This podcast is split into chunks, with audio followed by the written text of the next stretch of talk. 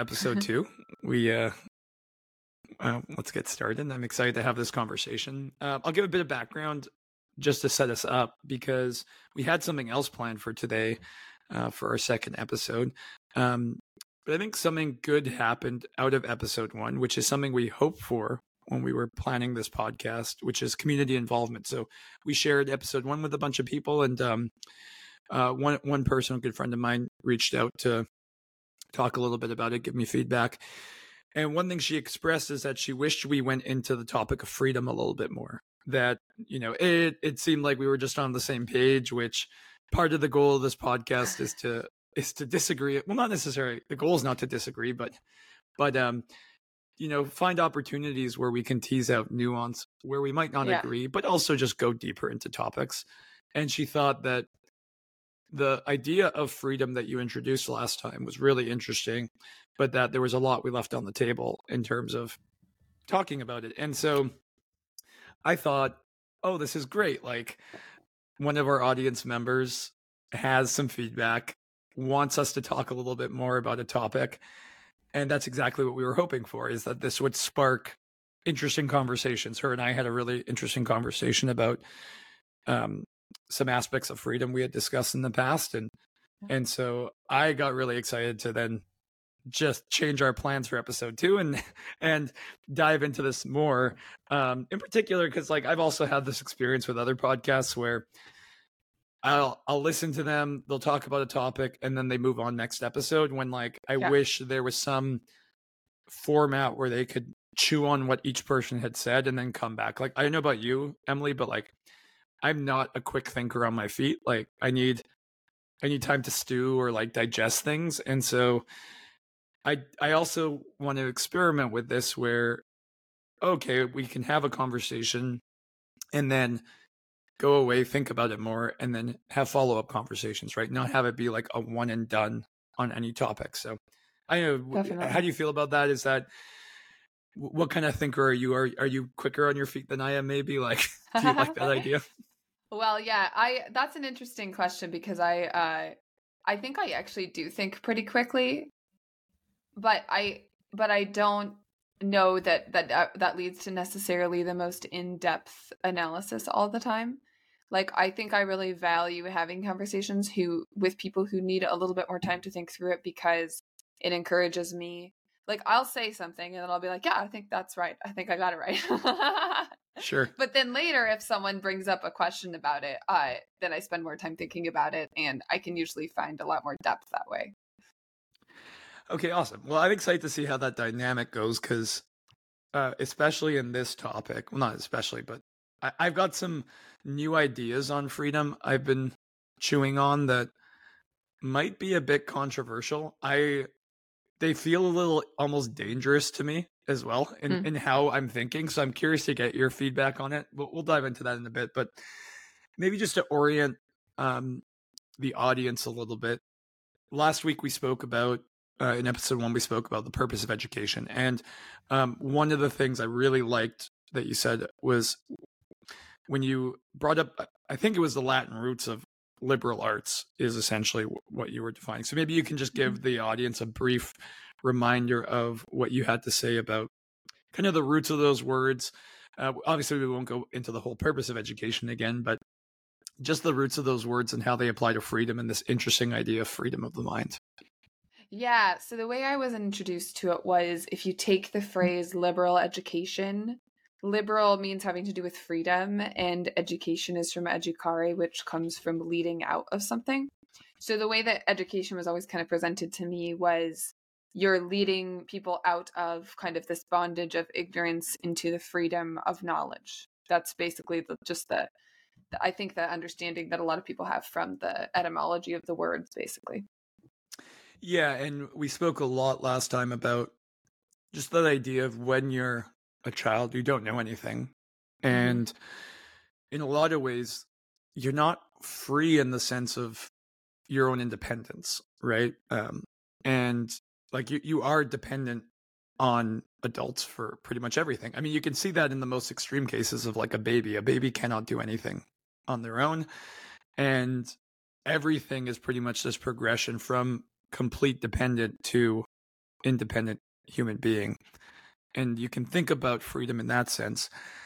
So one thing I did as I was chewing on like how we could tease out this nuance is I like I do with most things these days is I have a conversation with GPT and um, I start just bouncing ideas off of it because it does have a lot of information in there. And um, I, I asked it for the definition of freedom and talked about different types of freedom with it. And I thought that would be a good way to orient to like what how could you classify kinds of freedom and then how can it help us understand freedom in education. So I think mm-hmm. we touched on this a little bit last time, but like one of the big umbrellas of freedom is like political freedom. Right? That's just the idea of, you know, freedom from coercion of other people. You have this idea of certain rights that protect you from other people using force against you. And and there's kind of corollary freedoms I think that come out of it. It categorized it as separate freedoms, but like intellectual freedom, which is just the freedom to hold ideas. That's again the only thing that could stop you from holding ideas is somebody else forcing you not to or trying to force you not to. You have mm-hmm. personal freedom, which is the ability to hold your own ideas and act on those ideas. There's economic freedom, which is the idea of disposing of your property as you see fit. So a lot of these freedoms that we traditionally think of are more related to freedom from coercion, I think. Um, I, I don't know mm-hmm. if you would classify those differently or if you have any other categories that you think I'm missing or didn't include. Yeah, I'm well, I'm curious about a few of those. One is I'm curious about intellectual freedom because I wonder I don't think someone can make you not believe something. I think sure. they can like maybe they could hypnotize you, but like and you can obviously like have manipulation, but I kind of I wonder about that. That would just be interesting to talk about. Um and then also I don't know if this is something that came up in in your conversation too, but um and maybe this is maybe I'm jumping the gun on this, but the way I was introduced that specifically in that conversation about education, liberal education, was people made a big distinction between freedom from and freedom for. So like you're hmm. free from coercion, you're free from all these different things, but specifically the education freedom element is freedom for. So you're free to, for example, like if you've learned to write a good essay, then you're free to write that essay well. Um, and it's also a big thing and kind of, uh, and this is another thing that would be interesting and maybe controversial in moral theology is the idea is that the virtues make you more free rather than restricting your movement because they make it more possible for you to act in these positive ways. Uh, so I don't know, maybe maybe that's sort of a tangent from what you were saying, but that's what comes to mind. No, no, let, let's touch on that for a bit because that's that is related to something I've been grappling with, and it, it's making me wonder about a nuance there. Like, is there is it valid to equate freedom with maybe what I'm thinking more of is like capable? So, what you described mm. as freedom from makes sense, right? And that is often in the political sense is like, and you know, that's where rights can get very confusing for people these days is yes. there's a, a very blurry line between what a right is and whether it's a right to something whether a right from something or you know right, right for, to to live without coercion so i think of i guess this is an interesting question of like when you when you equip yourself with knowledge, right? So you start to learn something and you learn to write, let's say, or read. Are you now free to do something or are you just capable of doing that mm. thing? Um, I might need to look up the words and their roots a little bit more, but like, um, I, I, it, so, so I guess the only reason I bring it up is something striking me is like, I think that seems like a valid, like, do we need to use words more carefully? Like, if we just use freedom haphazardly, we could get into trouble. Like one example I was thinking of is um, of how people can abuse the word freedom.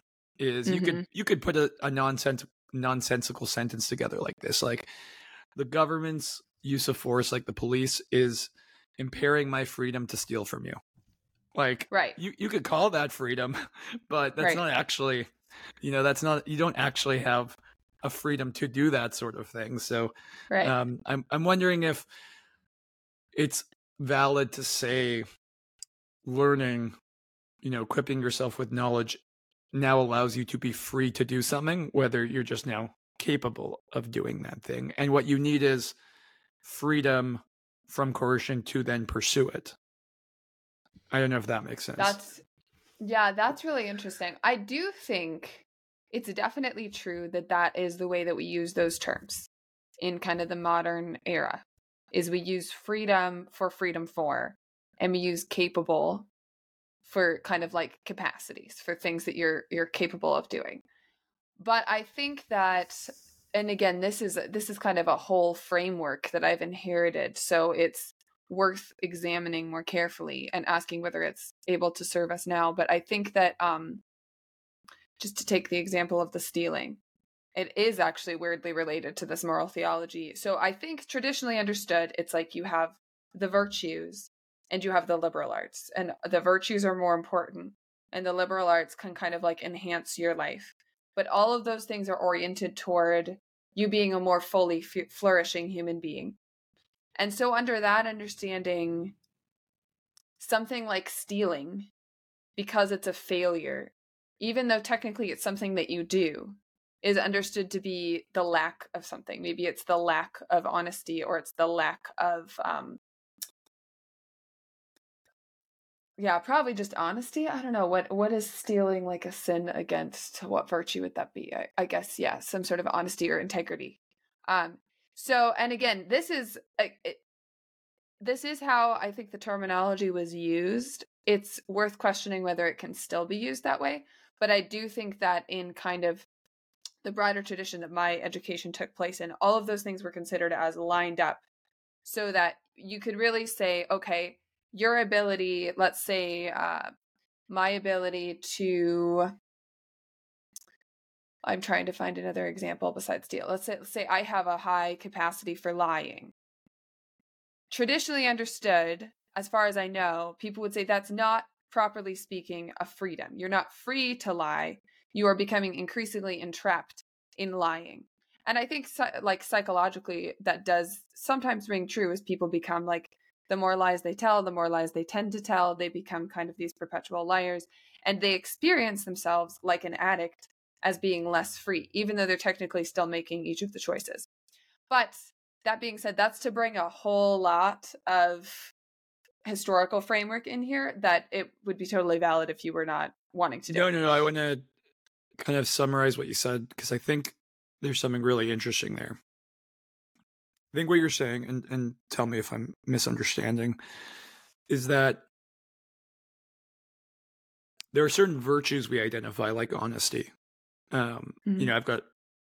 I'm sure there some of our virtues will just coincidentally line up, but you know, I think yeah. of honesty, integrity, um, productivity yeah. are some of my virtues um, that I live by. But uh, you've got these virtues, and the the purpose of these virtues is to help guide your actions. Right on a day to day basis, you're trying to figure out how you should act in any given situation.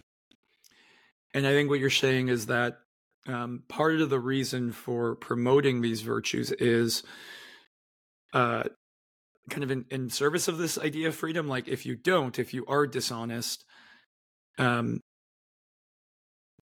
uh, here's a good example. I think you, I, I hate this about lots of TV shows. Like, I can't watch TV shows where they've got like the protagonist who is like morally flawed, right? Who yeah. you know this, this happens a lot with like um, a lot of criminal type shows. Like I don't know, a a yeah. person that's otherwise pretty good hits somebody with their car, and now the entire show is about them covering it up, right? I hate and, those too. Yes. yeah, it just it depresses me. Like I don't, I just, yeah. I mean, they're they they can be thrilling in a sense, but like the whole premise of the show is on, you know, usually based off of like a cover up of some dishonest act of just like not mm-hmm. facing mm-hmm. reality. But but the, the main point I want to make is that you know, you can see how the this person becomes a slave in a way to the lie.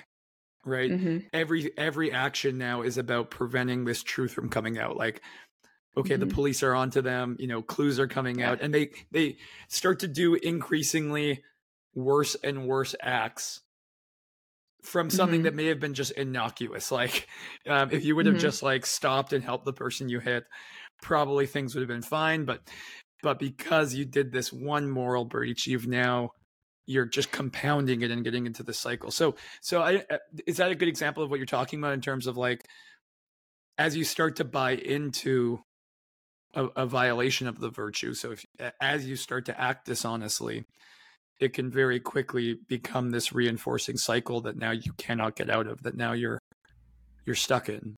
Um, I, I don't know. Does that resonate with what you're trying to say? Yes, definitely. And I think also, I don't know if this is exactly what you're saying, if we have the exact same pet peeve or if it's slightly a different shade of the same pet peeve. But I was just watching this show, I can't remember the name of it, on Hulu. And it was that exact premise. It was like there was this girl, she was a teenage girl, she had a happy life, she like wished she was prettier or something. And then she walked by a house. It was like a sort of wildly unrealistic plot and she saw another girl that she didn't like had been kidnapped inside the house and she didn't do anything. And then the rest of the movie or, or the show is this girl doing these horrible things and lying about all of this stuff. But it struck me as unrealistic because because it was like oh she's a perfectly normal nice girl in every possible way. She just did this one Right. totally sociopathic thing you know?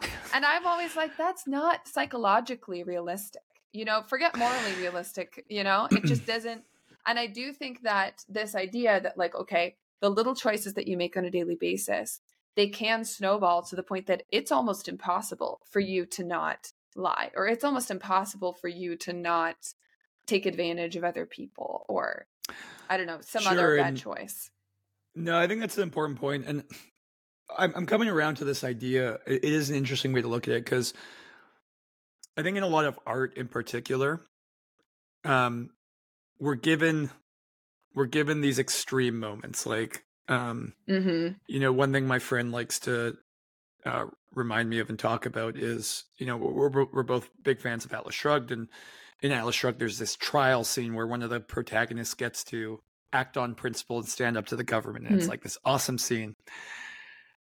And one one thing he likes to keep in mind is that um, most of the time you don't get those opportunities, right? You yeah you you don't Yeah. get those are not where virtue is made or or lost a lot of the time.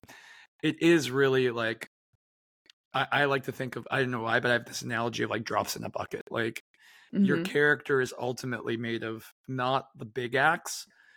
It's actually your ability to make the right decision in the big moments come from all the little decisions, come from every you're kind of either accruing, you know, drops of virtue that add up to like this ability to have integrity and make right choices or Mhm. the alternative. And Mhm. just to tie that back to this idea of freedom and maybe being, you know, a slave in a way to your psychology, right? Is is if you make these bad decisions enough, right? Mhm. There is an element where it's it's a momentum in the wrong direction or good direction, right? Like it's a lot harder to act on principle if you compromise all the time. Right? Yes. It's just like you're a Yes. hypocrite or whatever. You you've got internal conflict or external um, hypocrisy that you have to contend with. And so I, th- I think that's an interesting analogy. I'm a little reluctant because ultimately you're still in charge of whether you act virtuously or not. right So yeah you don't want to get you know, too a- a carried away Yeah, like a key idea of freedom, at least political freedom, if we center it around that, is this idea of external coercion, right? Just because you're free doesn't make mean you're going to make good decisions, right? From a Mhm. political context, right? Like, um, you might have political freedom, but you might still be miserable because you Yeah. don't make good decisions. Um, yeah so I want to be careful not to suggest that. Um, let me tie it in a little bit more to education. I wanted to share this with you. Uh, I'm going to read you a lengthy quote because one thing that my friend who I spoke with about this, Lisa Lisa Van Dam, um, we we we work together very closely on education and have just been having some really interesting conversations over the last couple of years on ideas in education. And one thing that's come up that's kind of disturbing to us is um, this idea of projecting adult values and adult ideas onto children and and students. Mm. Um, this is particularly I've seen in like objectivist circles too. So I come from like more of the objectivist Mm. side. That's like Ayn Rand's philosophy, and and we've seen this projection happening pretty intensely there. Um, so I, I want to read you this quote because I think it's it comes from a very extreme version of that movement. It's it not not have anything to do with objectivism. I want to make clear this is um, a movement called taking children seriously. Uh, I'll make sure we put a link to their website in um in the chat. Um, not no affiliation with Ayn Rand as far as I know, so I just want to make that clear. But um, I, I read I, I I did I came across them a few months ago, and then I went back to revisit them in preparation for this conversation. And I, I took out one of the quotes that was in their like about section that I thought highlighted a concern I have with this approach. So let me read the quote, and then we can maybe break down a little bit of it, and and I think you'll see why I think this is a weird application of the concept freedom. So here's the quote. Like other innocent individuals, children should be free free from incarceration, free from coercion and manipulation of all kinds, free to think their own private thoughts, and free to say what they think, even if the powerful disagree, even if what they say is wrong or offensive, free to be how, who, and what they themselves want, free to act in accordance with their own conscience, free to pursue their own interests and concerns rather than be channeled into someone else's paternalistic, pedagogical, or other agenda for them. Uh, last bit is free to their own property, free from unreasonable search and seizure, free to associate with whomever they want to associate, uh, free to make their own choices for their own lives in every way. Um, so before I comment on that, do you have any initial thoughts? Like, obviously, I've got the quote What- in front of me, so I can tease it out a little bit. But yeah, My initial thought, as soon as you started talking, was this is just straight out of the romantics. It's like this idea that the child comes down, that what's the Wordsworth or whoever it is, like trailing clouds of glory. Like this child is like this being that's perfect. And you can Right. mess them up, but you can't improve them because they're Right. perfect and they just get worse.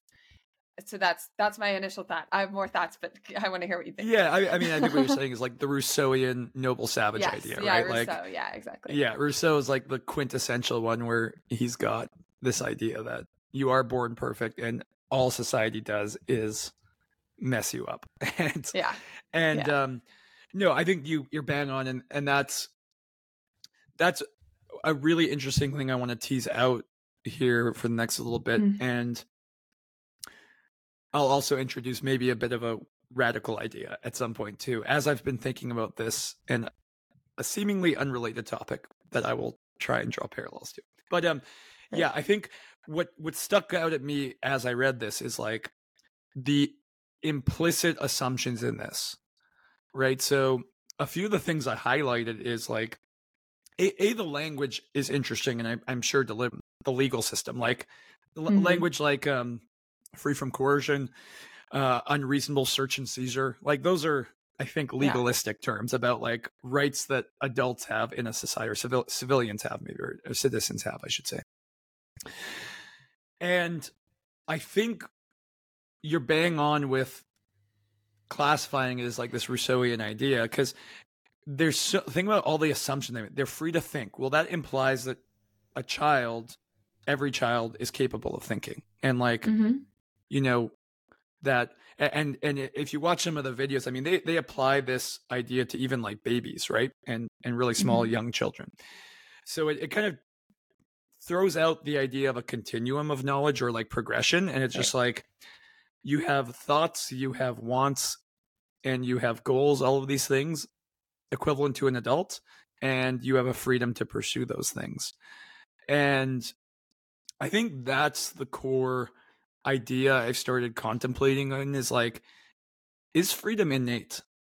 Mm-hmm, um, and maybe here's where I'll introduce a bit of a radical idea. I and I get yeah, I want to preface this for the audience. I don't know if this is right. This Yeah. idea is right. It's very new. I'll I'll give a bit of background on how I start chewing on this. But I thought it would be a great opportunity in this podcast to take a risk and like be okay to be wrong and maybe say something. I'm a little concerned that what I'm about to say is horrifying. in some ways, or, or, or has maybe not horrifying, like maybe has some implications I haven't seen yet that I wouldn't Mm-hmm. accept or agree with. And I think that's okay. I think we should challenge that, Mhm. like be okay to have those challenging. And obviously, if I don't see a consequence of what I'm saying, that I would just like if I'm very happy to be wrong if necessary. Mhm. But okay, let me stop pandering or going around it. So I've been reading a lot about the American occupation of Japan, and I promise I will make this relevant to to what we're talking about here, freedom and education. But Yeah. uh, for other reasons we won't get into now, I've been I've been really interested in that topic right now, and I've been I've been doing a lot of reading. And in one of the books I'm reading, um, I'll I'll summarize it briefly, and I, I'm going to intentionally put it ironically, but America had to force Japan to be free. Mm, Right. mm, So mhm. Um, you have this giant giant war, right? Japan's been, you know, prior to World War II, officially starting in 1941, they had invaded China and committed a lot of atrocities, and this was aggressive, an aggressive nation. World War II ends with decisive victory on the Allied part, like in every sense, material capacity, military capacity, like every America won, like they they won that war, and their goal at the end is to pacify Japan and, and allow them to be a sovereign, peaceful nation. And to do that, they had to impose certain things on on the Japanese people. They, you know, among other things, imposed a constitution.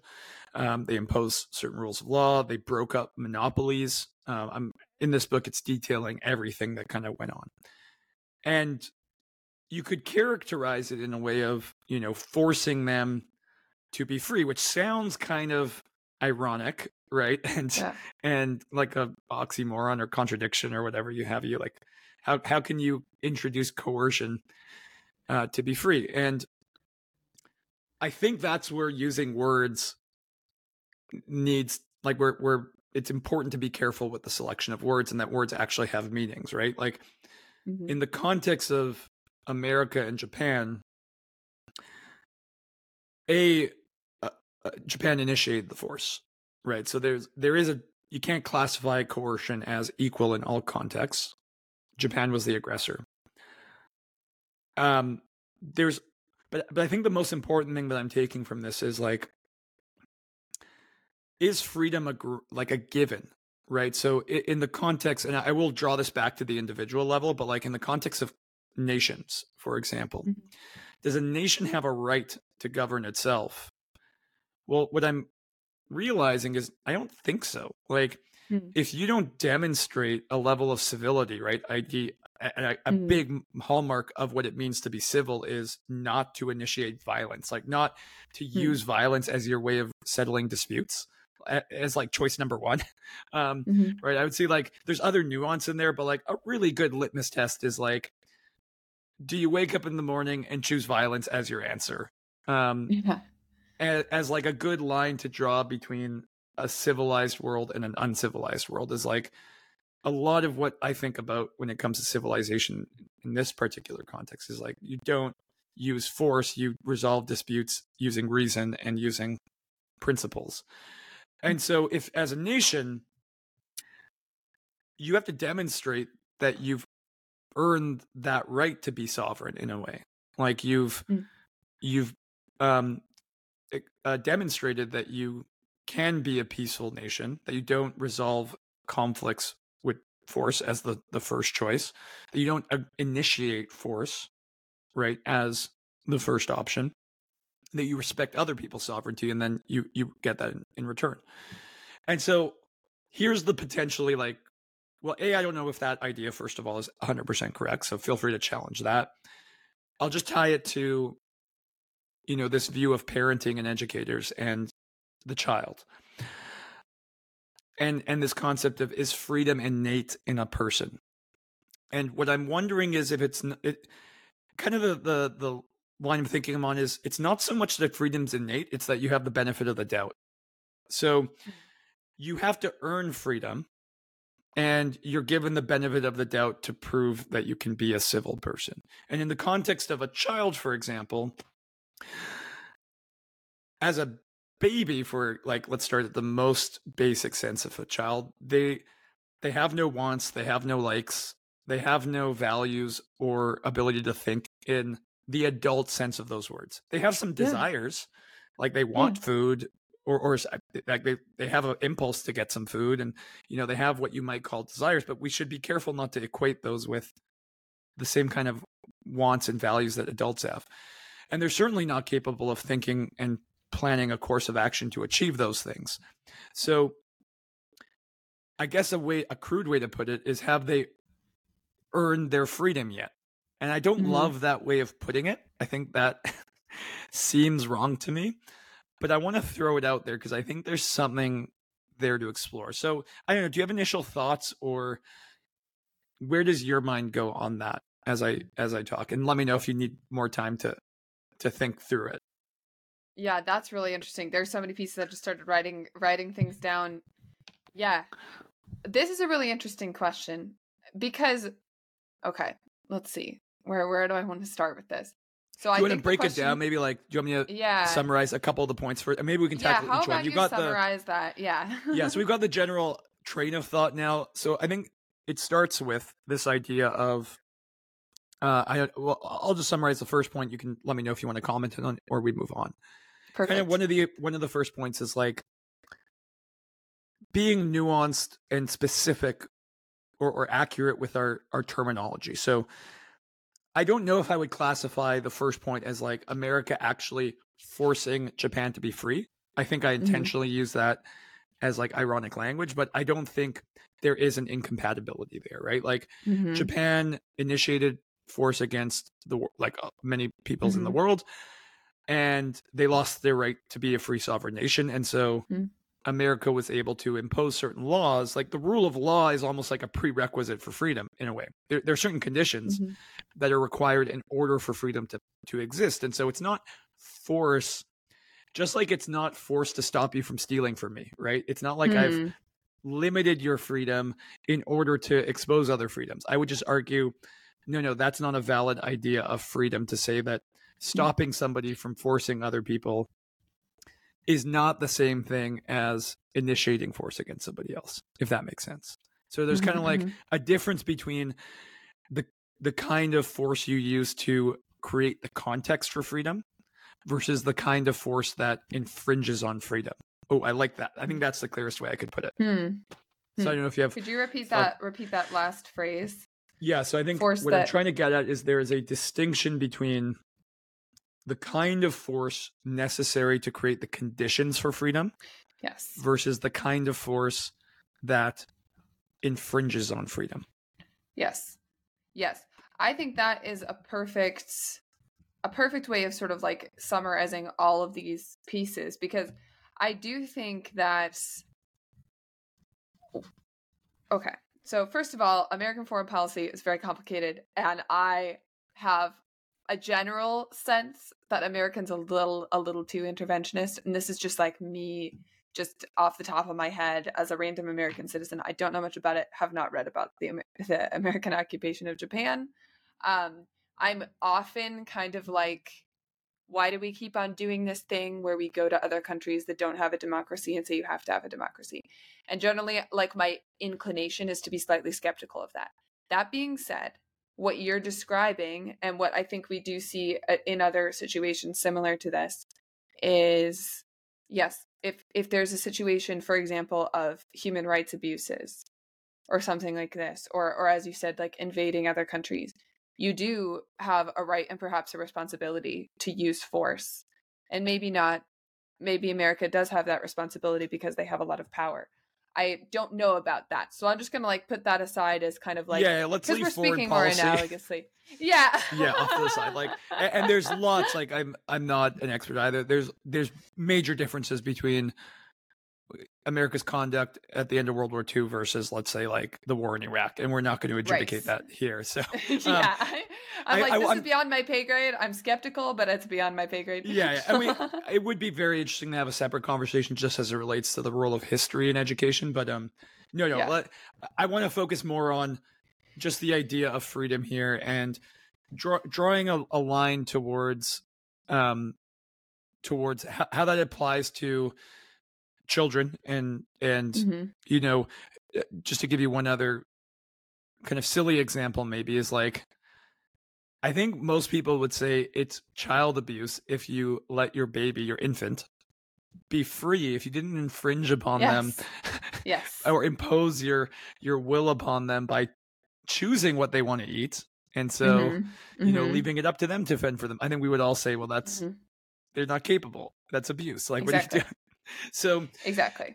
so I think you used a really important word earlier when you first read the quote, which is, I think romanticizations of things, right? Yeah. Taking concepts that we like as adults and romanticize, and then projecting those onto children is one of the most dangerous things I see in education, and it leads to really, really bad consequences. And you know, when we talk about reading wars in the future, you'll see that to the nth degree. So, so yeah, with that Yeah. context in Great. mind, leaving foreign policy aside, I'm curious Uh, yeah. to get yeah thoughts. and i think yeah the whole idea of can you force someone to be free is an interesting question um and i i do i'm tempted to say that this is true that you can't that freedom is not innate to the degree that it that that just being a human being perhaps there's some baseline level of freedom because i do think most adults are capable of making choices but you make a very important point which is that below a certain age, children aren't really capable of making choices.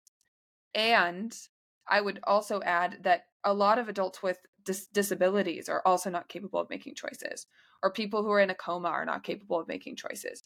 And I think if we want to kind of tease out this definition of freedom so that it's more applicable and that so so that it's something that can grow, and also if we don't want to say you have to have whatever this type of freedom is in order to be a human being. Because there are some people who say like if someone can't make choices they're not a person anymore. And i think that's deeply problematic you know? But if we tie if we say all humans are free and freedom is just about making choices then people who can't make choices aren't human beings. And that's a really problematic syllogism and you'd think no one's doing that but they are. Mm. so that's now i'm kind of like taking different pieces of it but i think yes i think that if we think about it in terms of young children who can become more free, it actually could be that influencing their choices, presenting them with a limited number of choices, or even restricting their quote unquote freedom in certain ways can lead to a deeper freedom and a development of something that's more like a capacity than it is like an inherent quality. Mm. Yeah, I want to find a better way to put this because I, I something makes me uncomfortable. I, I said this and you just re- reset it too. I, I don't like the phrase "we have to force people to be th- free," um, Right. because there there are really perverted ways that can go. Like I in, in another book, I really love The Fountainhead. Um, one of the villains uses this example of, you know, stoplights free us from harm, right? They they inhibit us from like uh, crosswalk signs, right? Like they, Mm, they stop us from walking out into the street, and so that imposition of force frees us from harm. And and he goes on to then draw a connection. Well, using force can be liberating, right? And now his intentions are are more nefarious, right? His intentions are, well, I know what's best for you, and so Yeah. you know if your goal is happiness well i can impose certain force on you too so, so there's this is why i think it's so important to to be accurate with now with, with language because hmm you can see how you can and Ayn Rand called this the package deal when you would take a concept and be a little fuzzy with with your use of the concept or the word and package in things that actually undermine it right, Right. and so that's why i like that initial phrase of like distinguishing between certain kinds of force that are necessary for the conditions of freedom versus Mhm, the ones mhm. that infringe upon freedom hmm um, and so I don't think it's that you can like, just like you were saying earlier, you can't force somebody to believe certain ideas, right? You can't, and, and that's actually Yeah. a big theme of Atlas Shrugged is like you can't force a mind. Um, Yeah. You can do all sorts of other things to somebody's body, but ultimately you can't make them believe something that they they don't. It's just literally impossible. Um, Yeah. uh, to force a mind, and so I don't think you can actually force somebody to be free, but you can you can set the terms upon which people are going to live together, right? So you can say, mm-hmm.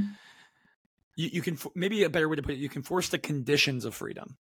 Yes. Right. So you can draw a line in the sand and say, here's, you know, to live together, here's this bar you have to meet. And maybe this is how I tie it to children in a way is like, I think we all accept that there's certain things, like we don't decry parents for making decisions for their kids, right? We just know, for example, kids, one, one critical aspect of what uh, differentiates a child from an adult is long range thinking skills, right? The ability to project desires into the future and identify that, like, yeah, going to the dentist kind of sucks right now, but mm-hmm. it's going to prevent my teeth from rotting out. Or like eating candy right now might seem like an awesome idea, but like, I also want to be able to run that race or play my soccer game next month. And so, like, you know, we understand that parents step in because children don't have that long term vision yet. Right. And so you can think of it in that way of like, until the child like they're they're kind of imposing some amount to to um set the conditions for the child to be free right, right? the minimum requirement. so what, what do you think of that Okay, so I think there's a distinction in there that I think could really be helpful, which is you use the word imposing. I'm going to try to see if I can articulate this. Mm. If we separate freedom from the ability to make whatever choices that you want, then restriction of choices is not a restriction of freedom, it's something else. We I don't know what it's called. And then perhaps that could be the conditions under which freedom can grow and like you said like creates the conditions for freedom to take place and i do want to introduce this idea like okay maybe freedom is innate maybe we do want to say it's innate but we also want to add to that concept that it can grow and increase or decrease. You can become more free or less free it's not so it is some innate thing that you have but it also can increase or decrease and then when you're imposing i agree we don't want to conflate to such a degree that it becomes like, oh, well, if you use force, that could actually be making people more free. I don't want to go that far, but there has to be, we have to make room for this kind of the parenting thing where you can, what are we going to call that other thing? Because I actually don't think you're restricting your child's freedom if you don't let them eat candy three meals a day. That can't be right. You know what I mean? Right, so there has right. to be another term for that. They're not free to eat candy three days, three that it wouldn't make them more free if they could eat candy three days a week or if you left your baby to just find its own food they're not more free right and, and, i mean the the careful ground we have to tread and i think we should make explicit because i don't think either of us believes this but um you know there's been lots of examples in history where it's clear you cannot trust certain people to make this decision like or, or mm, what i yes. what i mean by that is like it's yes. a very slippery slope to say that freedom's not innate and that right you right. know somebody gets to choose whether you've earned your freedom right. I, think, I think we got examples of slavery all over the world and yes. and like a lot of racial issues where um, a, a, group has decided that they must um, civilize the savage right um, right that's you know i don't think either of us means that um, nope. and and and would suggest that um, so figuring like yes, teasing out this idea of like what is it that's innate, and that's why mm-hmm. I've I'm started entertaining the idea of like benefit of the doubt almost, and like hmm, mm-hmm. just because like just to again play devil's advocate on maybe the more abhorrent views. Um, you know, if you do encounter a people of any race or culture that does choose violence first, right? Mm-hmm. It you don't just let them do that, right? You you right. You're not just because you, you don't you don't take the multiculturalist view of just like, well, that's their perspective, that's their their version um, uh, of of reality. You say, no, no, hold on a second. You can't. If you if you choose violence, I'm going to prevent you from doing that. Um, stop you from doing that. And and from that context, you know, there is a bit of an imposition of the requirements of freedom but but I do want to tease out. I don't know if you have thoughts, but like just this idea of what actually is innate, mm-hmm. and mm-hmm. maybe what you think about this this alternative between is it more appropriate to say benefit of the doubt. Uh, oh, oh, sorry, something just clicked for me. I'll just share in connection okay. to this. Um, Kyle Steele, who's head of school of VanDamme Academy, has talked a lot about this. He's I, I really hope we'll have him on because he's a great thinker. And he's I know he's told stories about this in relation to his own children, right? Where he allows them to have certain freedom on a continuum. And and I lo- and I'm starting mm-hmm, to like this idea mm-hmm. of benefit of the doubt, right? Mm-hmm, so mm-hmm. for ex- one one example I remember he gave is um he was watching his son play, I think it was on like a rock feature. And he he looking at his son could see his son was taking it really seriously, like was proceeding with caution. And the danger was limited, right? Um, you know, he might fall, but it was like soft ground kind of thing. Versus like another time he had his back turned for a second. He turned around and his son was like climbing onto like a railing of a balcony of like like and like was not proceeding with caution and it looked I, I, apologize to Kyle if I'm getting this story slightly wrong, but it, I think it illustrates my point. Um his son was clearly demonstrating a lack of caution and not an awareness of the consequences of what would happen mm-hmm. if he mm-hmm. fell over that balcony. And so he mm-hmm. quickly grabbed his son and physically removed him from the balcony and like mm-hmm. took him out of that harm. And so yeah.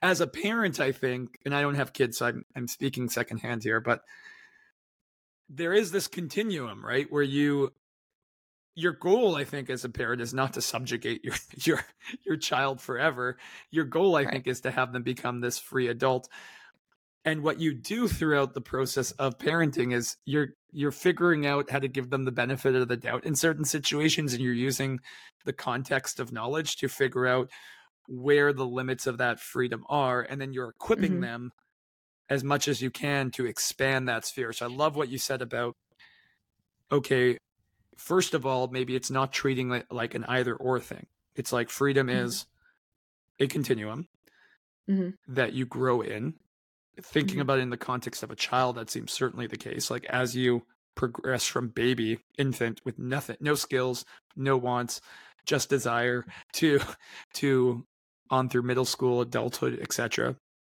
You're acquiring this capacity for freedom.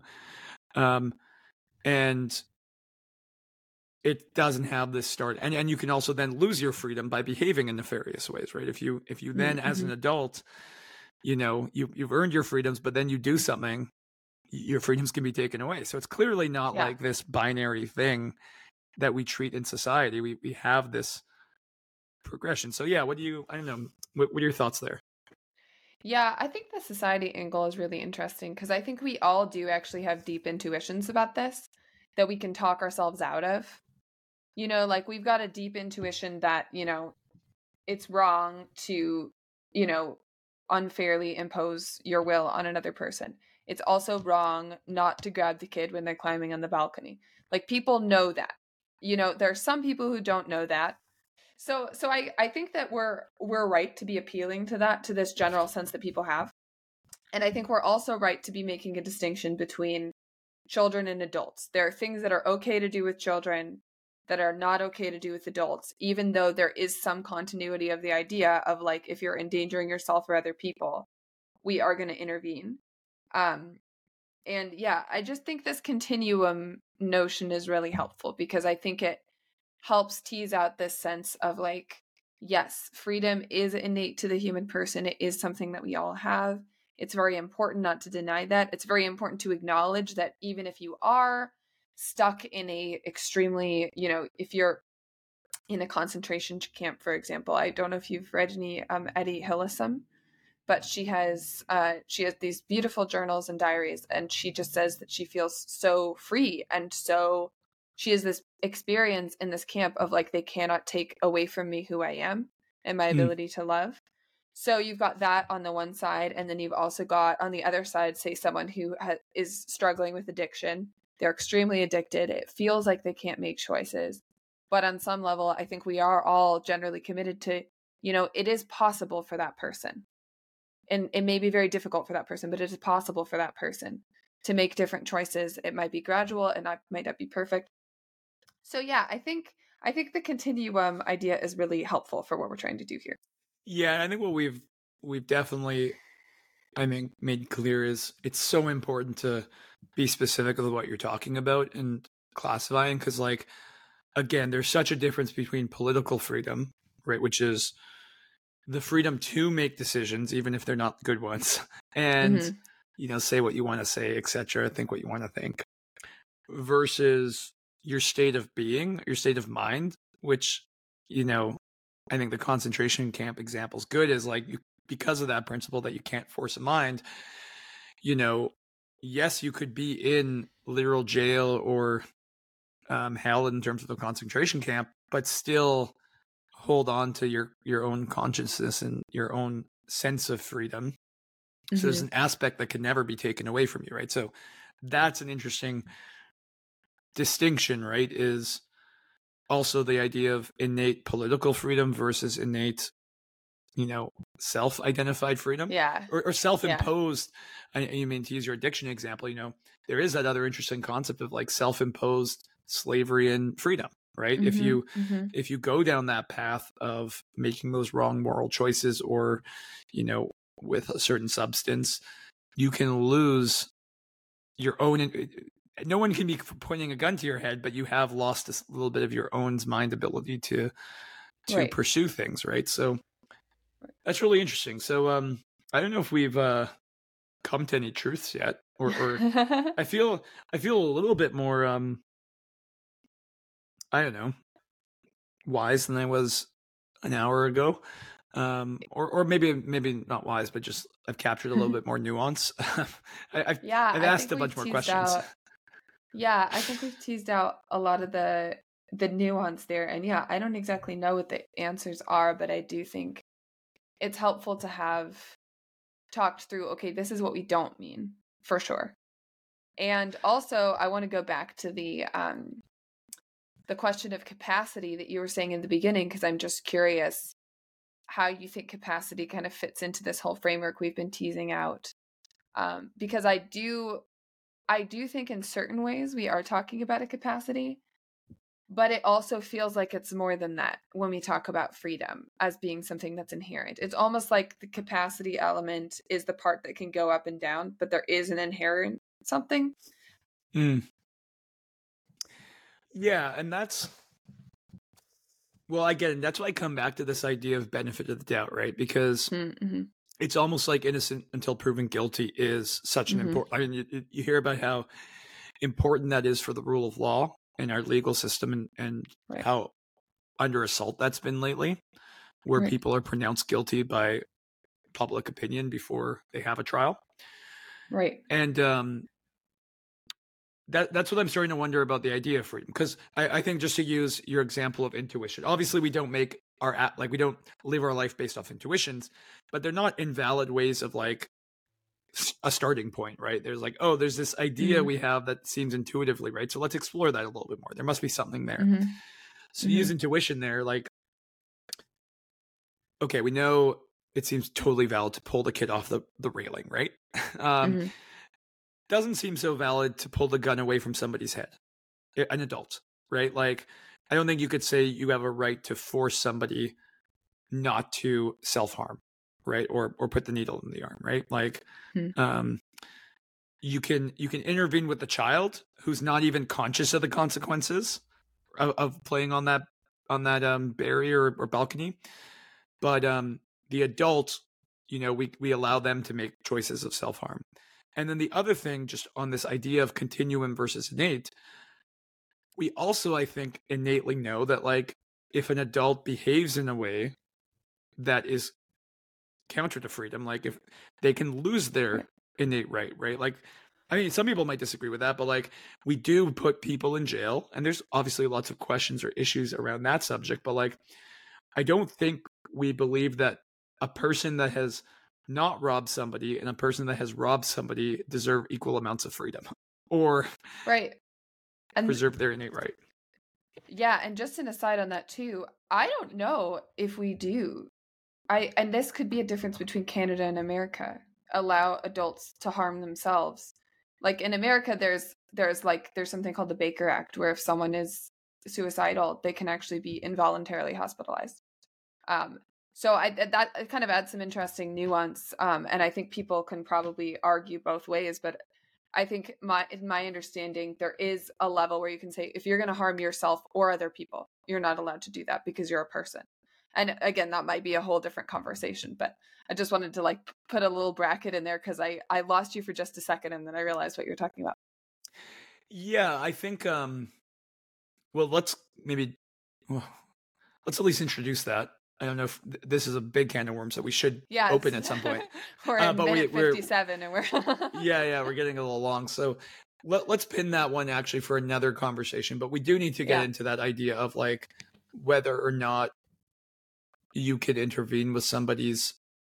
Um, but it is inter- sorry. uh, I'll finish that thought. Whether or not you can Yeah, intervene sorry. with somebody's um, um, right to self harm, but it's still Mhm. interesting regardless. And we'll maybe we'll focus on this and end somewhere around here. But it is interesting though that I think we both at least will acknowledge that's a more a more challenging question than whether you allow a child to self harm, yeah right? And, and I think a key distinction is probably awareness of consequences, right? Like, you know, I can imagine a much like a similar typed challenging question would be a child that's very sick that is suffering, who they then say and prove to you that they understand the consequences says they want to end their life right Th- there you could draw a more direct parallel to to um, I, I think that's more similar of an example to like a person with a gun to their head as opposed to a child playing on a balcony without awareness of you know how high they are are, are, they they are and like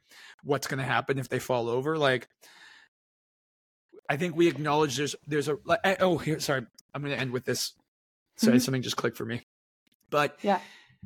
you wouldn't say you're infringing on somebody's rights let's say they're you, you see somebody walking down the street on their cell phone and they're about to step Right. in the street and get hit by a bus like i can imagine that happening today you wouldn't say that you initiated force against them if you grabbed them physically and pulled them away from the street right i think Right. there's an awareness that like um, there is a, some amount of intervention you can do with your fellow human being when um, you're you're you can tell that there's a lack of awareness of consequences. Now, I want to be careful there because there there's some perverted ways that line of Right. thinking could be be taken. Uh, again, getting back to the whole civilizing the savage idea, like that is not the path I think this should go down. Um, but there is there there are some parallels at least where we can imagine how we would treat adults and children and this nuanced way of treating their their freedom in relation to self Yeah. Yeah, and I also think that um it might I think it might help clarify it to to bring down the risk of life because I think at least for me when there's a risk of life, I'm much more like I'm much more inclined to say you intervene to save that person's life. But I also think if you turn it down just a little bit, then I say, okay, say someone's making a generally self-destructive decision like, you know, my friend's addicted to smoking. My you know i've got this friend who always complains and they push someone else away you know and it's are you supposed to intervene there if if it's somehow self-destructive you know like and i think that that's where we start seeing okay the role of education of a child versus adults who it is not your job to educate them. Like it might be your job to tell children that smoking is bad for them. It's not your job to tell your 29 year old friend that smoking is bad for them you know but again there's a lot of context there. So i think they're really complicated questions. Yeah, and, and I think that's a really good suggestion is tone it down from the extremes. Like usually the Yeah. extremes are not a good place to be making principled decisions from. Like those are edge cases. But like Yeah. I like what you like just the idea of more um uh maybe subtle ways of self-harm or like eating Mhm. candy all the time, right? Um Mhm. there those are don't have the sort of immediacy of consequences as playing on the balcony and yet right we do make choices for our kids about what they eat on a daily basis um, right we do try to educate them on that but we also acknowledge not even at the stage of cognitive development yet where they can necessarily make that distinction right they don't Right. even they, they might not be cognitively there yet to be able to decide that or, or even be aware that eating candy every day is going to have consequences it's great it's candy Right. right, like Right. Isn't this awesome? Um, yeah. so um, I think we should wrap up there. I think you know this was such an interesting conversation. I don't know if you enjoyed it. I like. Yes. I don't feel like I. It's kind of fun to have more, uh, more to push back on. You know, back and forth. Yeah, yeah, and I don't, I don't know if I have come to any definite conclusions aside from I don't think I'm a monster for going down the path of some of the the ideas I've been entertaining. Like, yeah, I they, think it's they, really interesting. Yeah, they could have some serious implications. I think we need to tease it out. But I think the reason we should stop here too is just like for anyone listening, um, what do you think? Like, are there aspects of this you think are monstrous that you want us to tease out more? Mm-hmm. Um, I think one policy we we want to try and have on the podcast too is like if you vehemently disagree, we want to have you on and like yeah talk to you. Like that'd be great. Yeah. You know, um, hear other voices that might be able to to to like entertain things. So, you know, send us an email. We'll have the email in the the show notes and like the contact info on the podcast apps. Um, but yeah, we'd love to hear like, are you satisfied with this conversation, audience? And like, do you yeah. are there obvious things we missed that you think we should tease out more? Um, and yeah, if if there are, we'll definitely keep tackling them. And this is a topic we can revisit. I don't think one thing I love about knowledge and learning is like, you know, who would have thought that me reading a book right now about World War II would have something to say about freedom and and education. Right. So, you know, we will chew on this idea, I'm sure, uh, more throughout this podcast. So, I oh, agree, and I think that's yeah. I'm glad we introduced it, and I'm also glad we didn't, you know, say all right. So, for the purposes of our podcast, this is the definition, because I think the more we talk to people, the more we tease out these conversations. If we keep this question open, we're just going to learn more and more. Yeah, awesome. Well, that was a lot of fun. Thanks, Emily. Yeah, that was great. Thank you.